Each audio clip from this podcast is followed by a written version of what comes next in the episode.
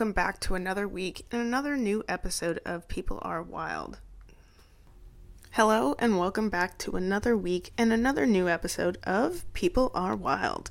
Back once again for the new week is me, your host, Kim, the friendly neighborhood ER nurse with a heart of gold. I don't know what I just compared myself to, but anyways, some announcements, corrections, and or follow-up. Thank you so much for your support and listening to this show weekly. You guys are the real MVPs.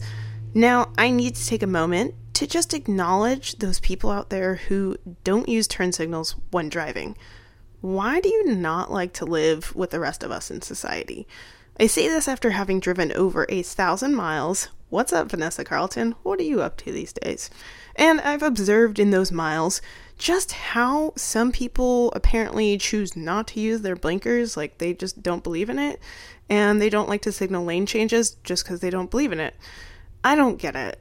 And maybe you can reach out to me and explain why you like to lead a life filled with such chaos and anarchy because I am clueless. Utterly clueless, Cher. And I'm not saying this as if it's way harsh, Tai. I'm just really clueless. So, with that out of the way, let's get into this week's topic. I somewhat built it up last week, but I truly think that this is perfect for Valentine's Day week, even though I don't understand the hoopla around Valentine's Day. In my opinion, you should show love to the special people in your life constantly, but that's just me, maybe. As such, February 14th in my home state of Arizona is actually statehood day. It's Arizona's birthday. So ever since high school, I would bake a cake to celebrate statehood day. So I'm suggesting that as maybe a good alternative to Valentine's Day.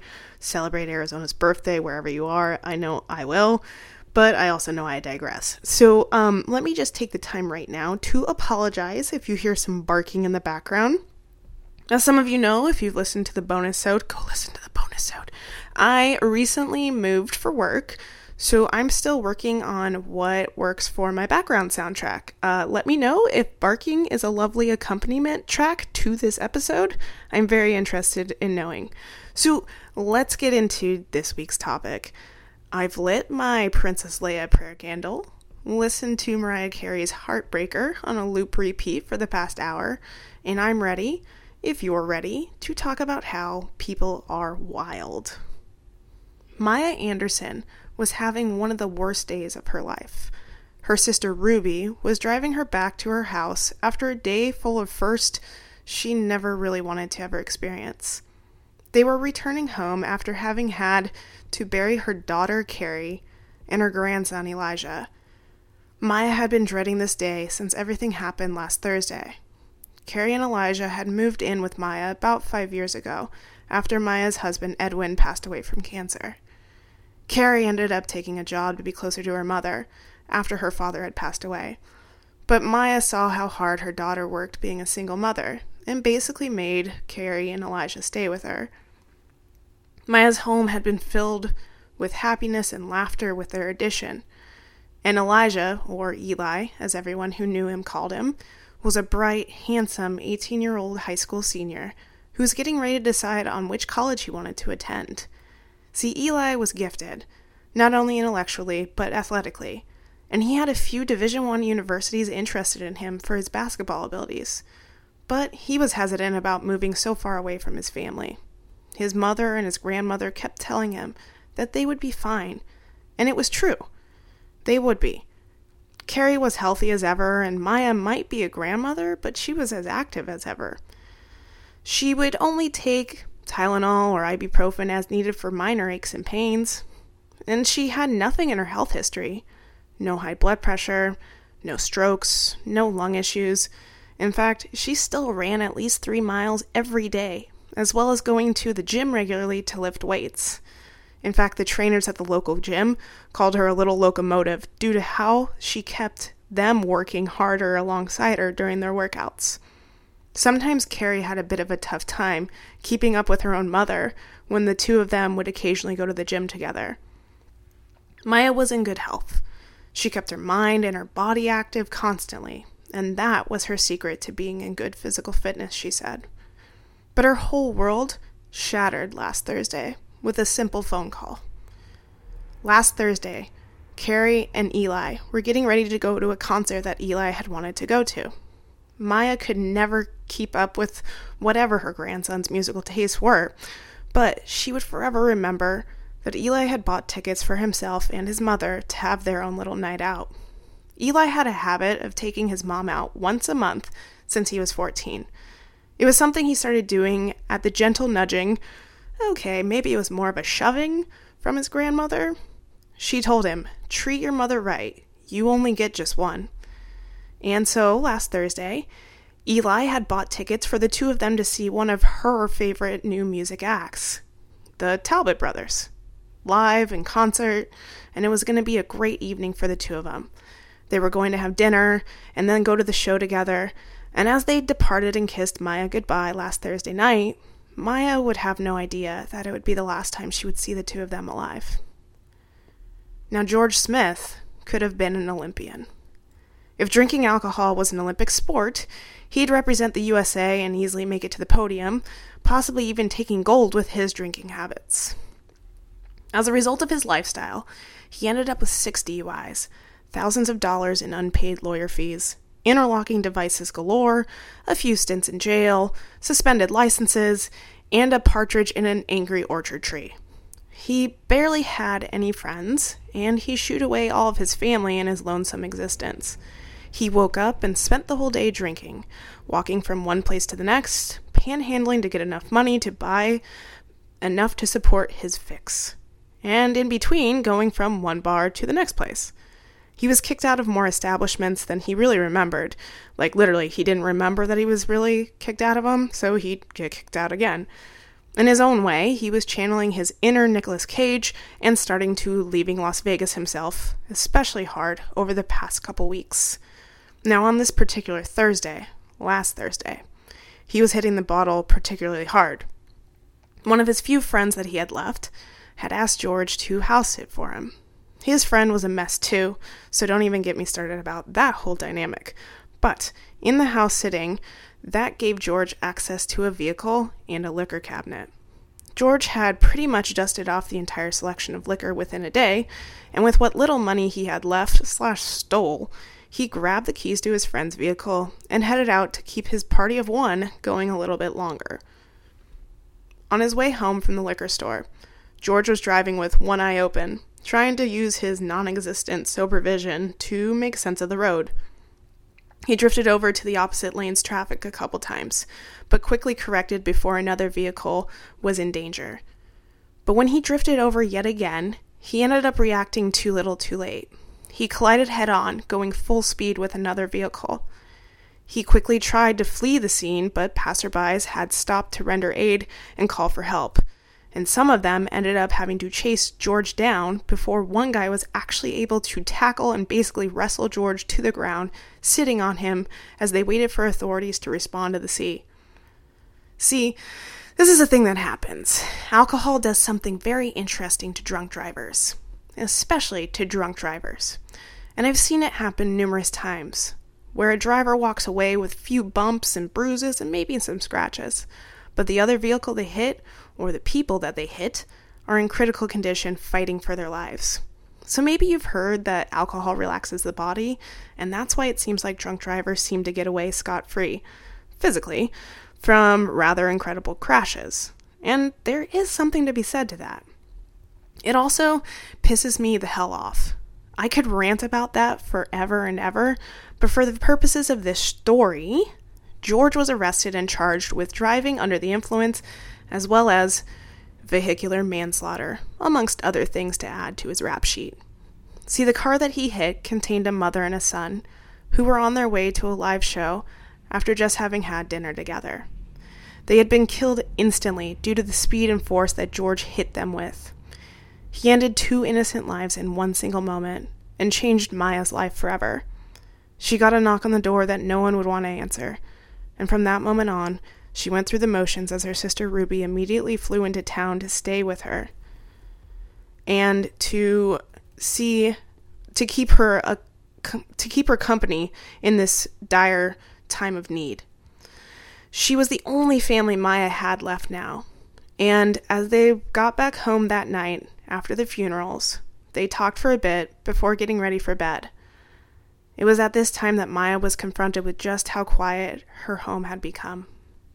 As she lay on the bed, sleep evading her for the past four hours since she had gone to bed, she noticed that she was having a weird sensation in her chest. Well, it wasn't that weird. It had been occurring on and off all day. Maya wrote it off as being indigestion, but as she felt it yet again that night, she was beginning to get a bit worried. She walked around, paced maybe a bit, trying to ignore it until a reminder came in the form of a slamming pain that shot up in her chest and into her neck. She wanted to write it off as just being an ache or a pain, but it wouldn't go away. Maya thought at first it was stress. Maybe it was just a bit of an anxiety attack. But when the pain was unrelenting and it just did not stop, she started to think there might be more to this. She also started to think that her sister would never forgive her if Maya had ignored a medical emergency. So Maya decided to seek out some help down the hall. As she walked over to knock on the door to the room Ruby was sleeping in, she noticed her breathing was actually a bit off. She felt winded just walking down the hall, and the pain in her chest seemed to be getting worse. Ruby opened the door, not quite awake, but taking one look at her sister's state, she suddenly was wide awake. Ruby wanted to call 911. She was concerned that Maya might be having a heart attack. But Maya said that it was the the Maya had said to her that the only way she would go to the hospital is if Ruby drove her. Ruby didn't want to push the issue, so off they went that night to the nearest emergency room.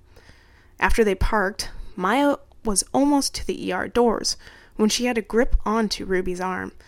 The pain was starting to become unbearable in her chest, and her difficulty breathing was getting progressively worse. Ruby steadied Maya, and the two were able to walk into the ER.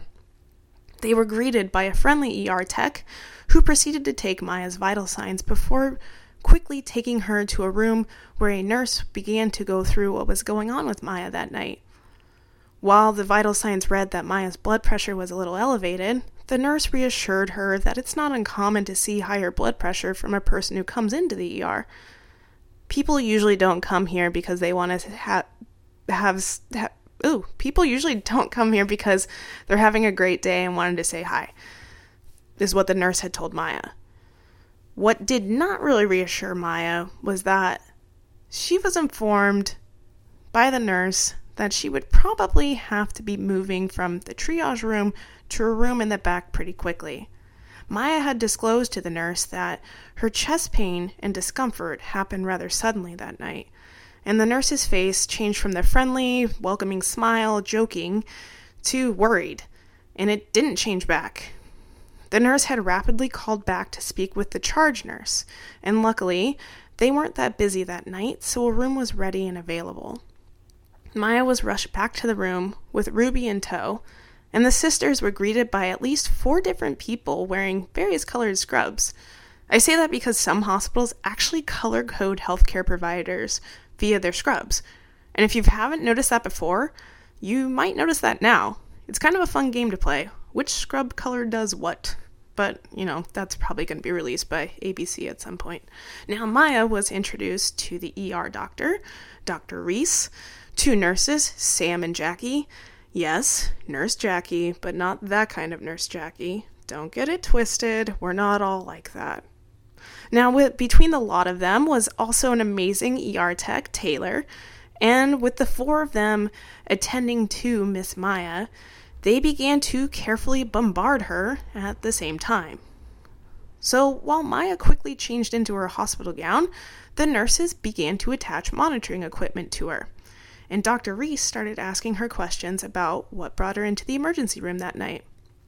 It didn't take more than a minute for the nurses to get her hooked up to the computer monitor in her room that would relay her blood pressure, pulse, oxygen saturation, and her heart rhythm all across the department. When this was completed, the nurses who had been on either side of Maya stepped out and then resumed their previous positions on either side of her, this time holding the supplies that they had gotten when they stepped out in order to start IVs on her. Now, Taylor, the ER tech, had a machine that was going to take a picture of her heart rhythm from more views than what was given by the monitor she was currently attached to. It's something called an electrocardiogram, or an EKG or an ECG, depending on how you spell it or like to spell it. And it was being done because Dr. Reese needed to see if Maya was having a heart attack. Sam and Jackie were going to start two IVs in order to not only get blood for labs, but also to have a way of getting medicine to Maya should she need it. And sometimes some of the medicines don't quite play nice with other medicines, so more than one IV was needed. Now, time was of the essence, and this is what Dr. Reese gently but firmly told Maya when she asked if it really was necessary for all these tests and all this fuss to be done when she thought she was having a panic attack. Ruby told her older sister to just let them do what they were doing. It's better to be safe than sorry, after all. And Maya couldn't help but agree.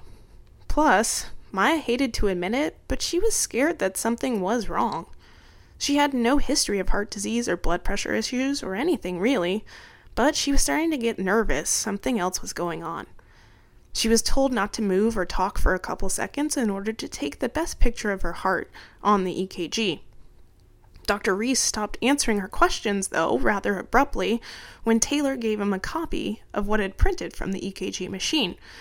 He apologized quickly for being rude before he told her what the results were saying. Miss Anderson, this EKG leads me to believe that you're having a heart attack. I'm going to call cardiology, and they'll get here very soon so that they can take you to have a procedure done in order to open up the vessels in your heart that are blocked and causing this heart attack. Now, Ruby gave her sister a look. You guys all know that look. The good old I told you so look without really saying it, except Ruby also complimented that look by saying I told you so to her sister because it's her sister.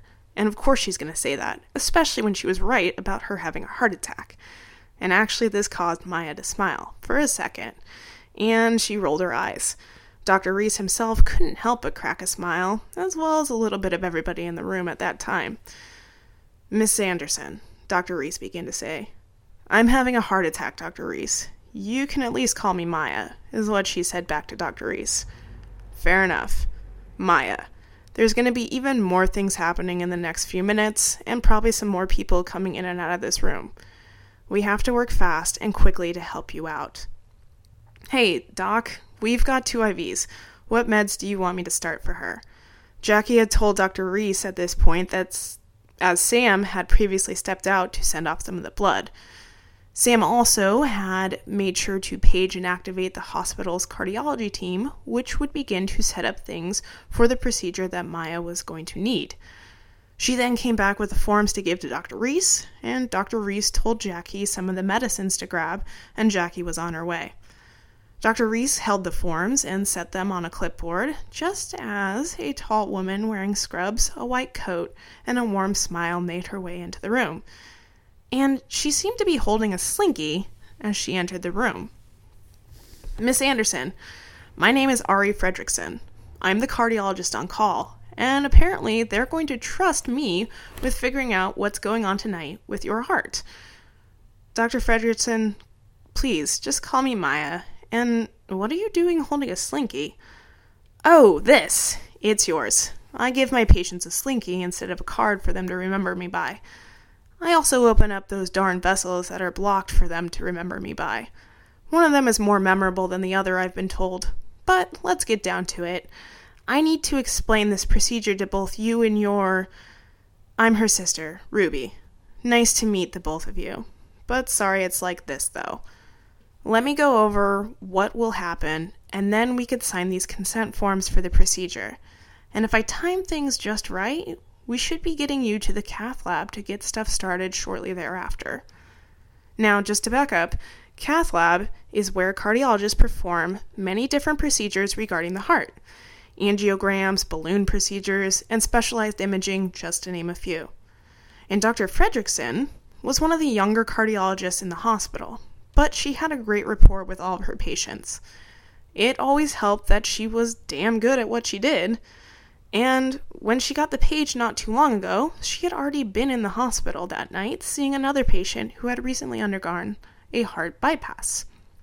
The team that was needed to set up the cath lab for the procedure was showing up to the hospital and getting things ready as Dr. Fredrickson grabbed her trademark slinky from her office before heading down to the ER to see her patient. Looking at the EKG for Maya, it was clear that she was having a heart attack. Well, at least something was having this uh, impact on her heart to register on the EKG, but it seemed to be a heart attack. Now, what Ari was doing to what Ari was going to do was to perform a procedure that would take a look inside the arteries of the heart. That's the coronary arteries. And that would see where the blockages that were causing this heart attack and this heart injury were actually located at. Maya would be sedated for this procedure as Kari or as Ari and the cardiology team would figure out things for th- figure things out that were going on in Maya's heart. Now, Maya and Ruby felt confidence and reassurance from Dr. Fredrickson, and as Dr. Fredrickson told them what she would be doing, it was easy to sign the consents afterwards for the procedures. Dr. Fredrickson gave the sisters a reassuring smile and, of course, the slinky before leaving to get prepared to do the procedure. Sam and Taylor transported Maya to the cath lab, while Jackie showed Ruby the family waiting area. Before being separated, Ruby gave Maya a big hug and a kiss and told her that she would be fine and that she loved her. Sam gave report to the cath lab team as Maya was able to scoot from the stretcher to the table in the cath lab.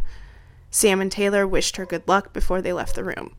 And Dr. Fredrickson appeared and appeared shortly thereafter, along with the rest of the team. Maya knew that she was in the best of hands as they started the procedure.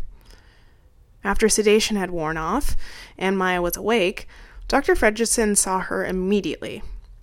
Apparently, she had told the staff to page her as soon as possible when Maya was coming around a little bit more. She needed to talk to Maya and let her know just what had happened in the cath lab.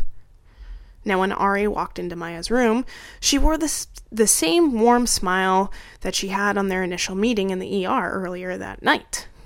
Ruby was at the bedside, and the two sisters looked up with some nervous energy behind their eyes. Maya, Ruby, so good to see you here as well. Uh, how are you doing? I'm doing all right, Doc. Bit foggy from the medicine, but I can't complain. I'm glad to hear that. But I'm not going to be coy with about what happened when I got in to see your heart and the arteries. You didn't have any blockages or obstructions or any synonym of the word. In fact, it seems like, well, actually, I know, you didn't have a heart attack at all.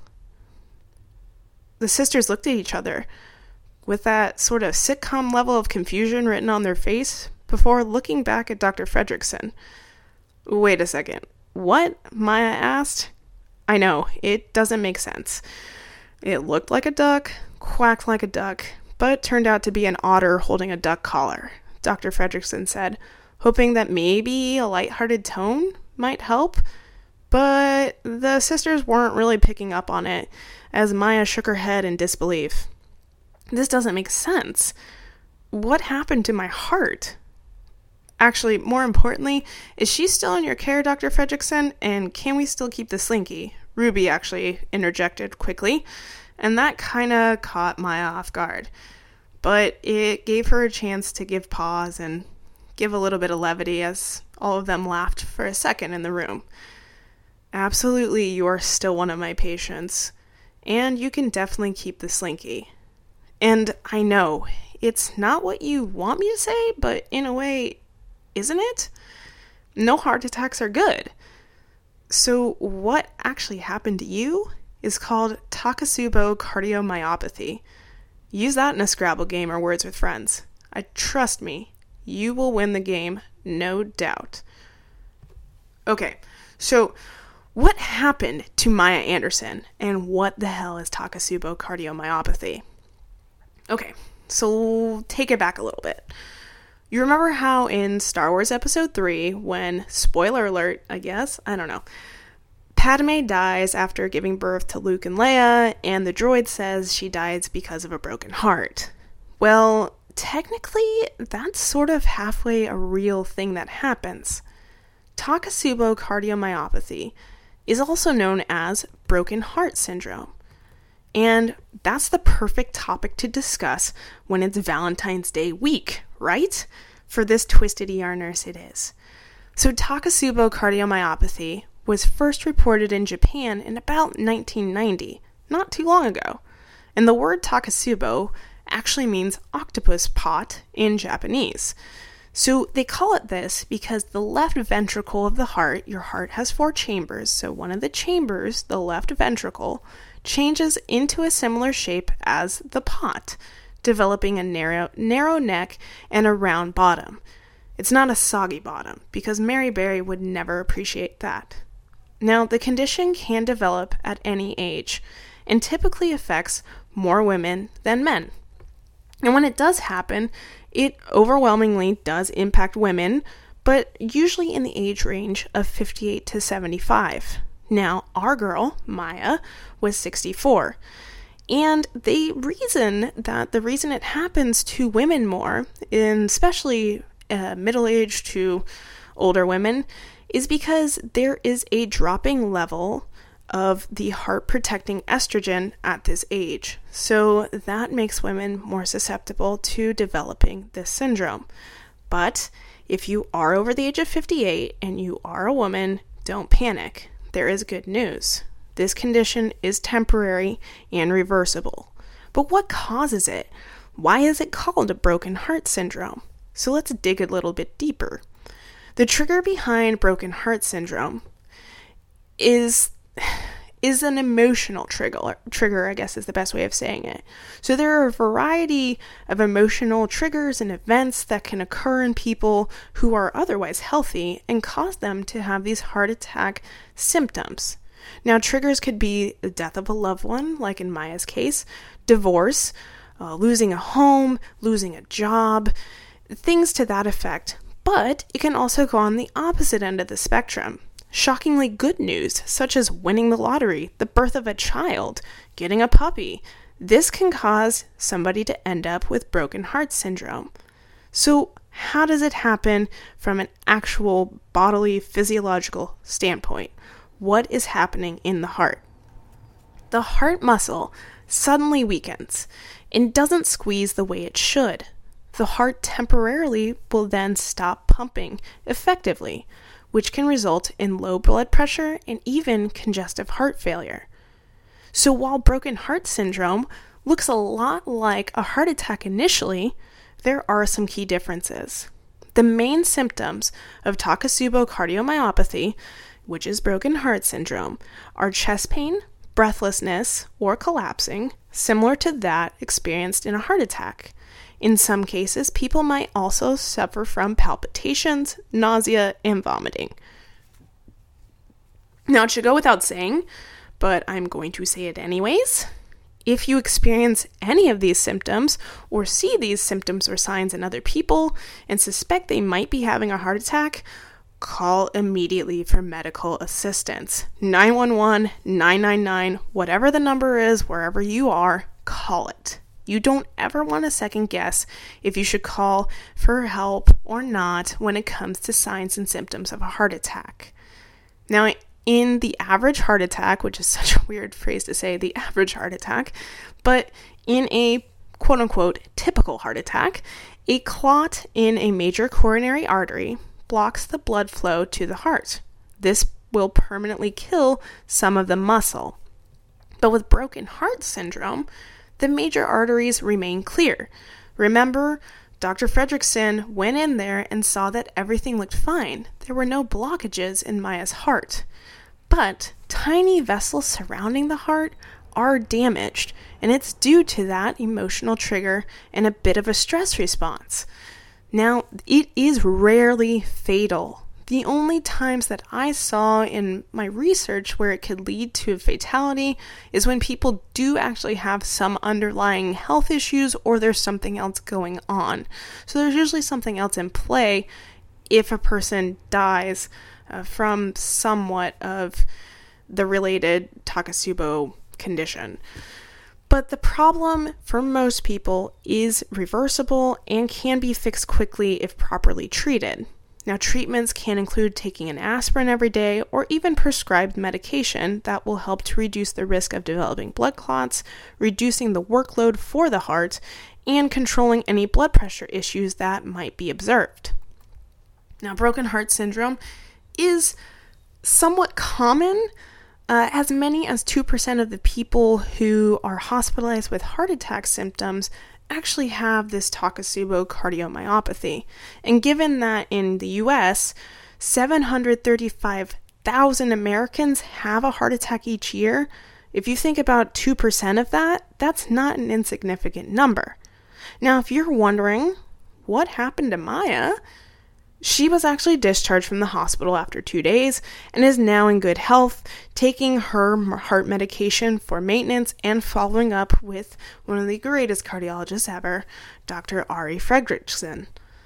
Now, while it might be somewhat common in terms of people hospitalized with a heart attack symptoms to actually have Takotsubo, from a personal aspect and a personal standpoint, working in the ER over the past years and as of this recording, I've only seen it happen twice with a diagnosed case of Takotsubo cardiomyopathy.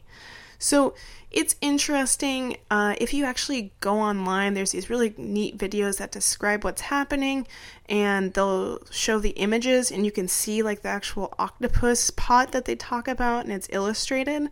It's hard for me to illustrate it with my words, um, but I would highly, highly suggest seeing those videos, and I'll try and maybe find some and I'll put them in the show notes if you're that lazy and don't want to do it yourself. I work for you for this show, I work for the people. Um, so it's really cool um, in terms of how the stress response works on the body. If you think about it, people say like stress will kill you. The stress will definitely change even your heart it can mimic a heart attack. And um, Maya is a fictionalized version of some of the things that I've read and personal experiences. Like I said, I've seen two patients that have had Takotsubo. So again, it's a amalgamation of a few different things that I've read and also experienced personally. When you see a person come in with Takotsubo, you're not thinking in your head, oh, this person has broken heart syndrome. You're thinking this person has a heart attack. And yeah, you can get into their history a little bit later. Um, maybe, you know, somebody's family member did die unexpectedly, or maybe they lost their house, or they got flooded out, or something to that effect. But you don't necessarily think on the forefront that, oh, it's definitely Takotsubo. That's something that can only be diagnosed when the cardiologist is performing the procedure in a cath lab. You can't really see it outside of that time. So that's why it kind of comes as a surprise and it gets people, at least for providers, it gets us a little bit excited because we don't see it a lot in the ER. Um, on cardiology specific units or cardi- in heart hospitals, it's probably more common but for people coming in through the front doors into the ER, it's not that common. At least I, I will have to say from my personal experience and just some physicians that I've talked to, they also haven't seen it too often in the ER being ER docs. So that's why I was like, you know what, it'd be perfect for Valentine's Day to talk about broken heart syndrome and how it's actually a bit of a real thing. Um, not necessarily from Star Wars, where she literally died of one, there's probably a lot of other stuff going on, but dying from a broken heart isn't necessarily true, but you can have heart attack symptoms from a broken heart, from an emotional event, from being triggered by some, you know, great trauma of some sort, good or bad. And it's something that actually does happen. So, Takotsubo cardiomyopathy, make that your phrase of the week try and interject it through casual conversation and then report back to me. Now, keeping up with the theme of this being Valentine's Day week, this version of You Got What Stuck Where is choosing to honor this made up and pointless holiday. Yes, I said what I said, and I know what I said. But in the spirit of love, let's roll with it. Four clues, and then you tweet to me uh, at People Are Wild with your best guess as to what got stuck where. And like I said a few episodes back, The where is part of the clues because sometimes I just cannot come up with more than three clues. So I just decided to make one of the clues be one of the um, where they actually got the foreign object stuck. So let's do this. Clue one this happened in Wisconsin last summer. Clue two this gentleman who it had it happen to him calmly drove himself to the ER and walked in with no assistance. And when he was later interviewed, because he did survive, he said that he didn't really feel like he wanted to bother anybody, which is why he didn't call an ambulance. Now, clue three he happened to be working on a home remodeling project when the accident in question happened, resulting in the what getting stuck in him. And clue four it got stuck in his heart. So the foreign object got stuck in his heart. So those are your four clues. Summon up your best Bon Jovi impersonation and sing me a cover of What Got Shot to the Heart, even though I am not to blame, by throwing me a tweet at People Are Wild with your best guess for what got stuck where. Uh, thank you once again for taking the time to listen to this hodgepodge of a podcast. I highly enjoy actually making it. Um, this has been pretty fun, and I've received very lovely and very amazing feedback from a lot of you. So I'm very grateful that you are enjoying this as well. Like I said, this has been a blast to do, and I'm having a great time. Uh, thank you so much for asking about my feelings. I hope you guys are getting information from it. I hope that you're talking with your loved ones maybe about something cool that you heard. Uh, we're going to do some more topics maybe in the future that are a little bit uh, less than savory. Not maybe not less than savory. I guess the best way of saying is that it's the topics you don't want to talk about but need to be talked about. So going forward, um, definitely going to share more stories about what I've seen in the ER and and what some of my esteemed friends have seen in the ER because they love to contribute to this as well. But also, I kind of want to take a step back and, and talk about things that are very critical to have conversations about not in the ER. And what I'm talking about is end of life issues, uh, advanced directives, that sort of thing. The conversations that are hard to have that need to be conversations people need to talk about. So, that'll be a little bit later on down the road. Next week's episode is again going to deal with the heart, and we're actually going to do a little bit about organ donations. So, um, I will touch on that a little bit next week as well. In the ER, organ donations um, is an interesting process of what happens, and it's it's something that I think people don't understand about the hospital's side of things and the ER specifically, our side of things when it comes to organ and tissue donations. So we'll talk about that next week, along with um, this other topic that kind of coincides with that. Um, so well, I could just say it to you now. Uh, we'll talk about LVADs, which is essentially the intermediate when somebody's waiting for a new heart and a heart donor. Um, sometimes they get a heart that they can wear, if you will. So we'll talk about that and what goes into a little bit of the ER, um, what we do in the ER with people with LVADs, because they have an interesting device that uh, allows them to be able to walk, talk, and breathe and act as their heart while they're waiting for a heart donation. So get excited about that. Per usual, you can always hit me up on social media Twitter at People Are Wild. Um, and you can always email me, peoplearewildpod at gmail.com. So have a great week ahead. Keep on being amazing and looking out for each other and believing in the good. And once again, consider signing up for a CPR class.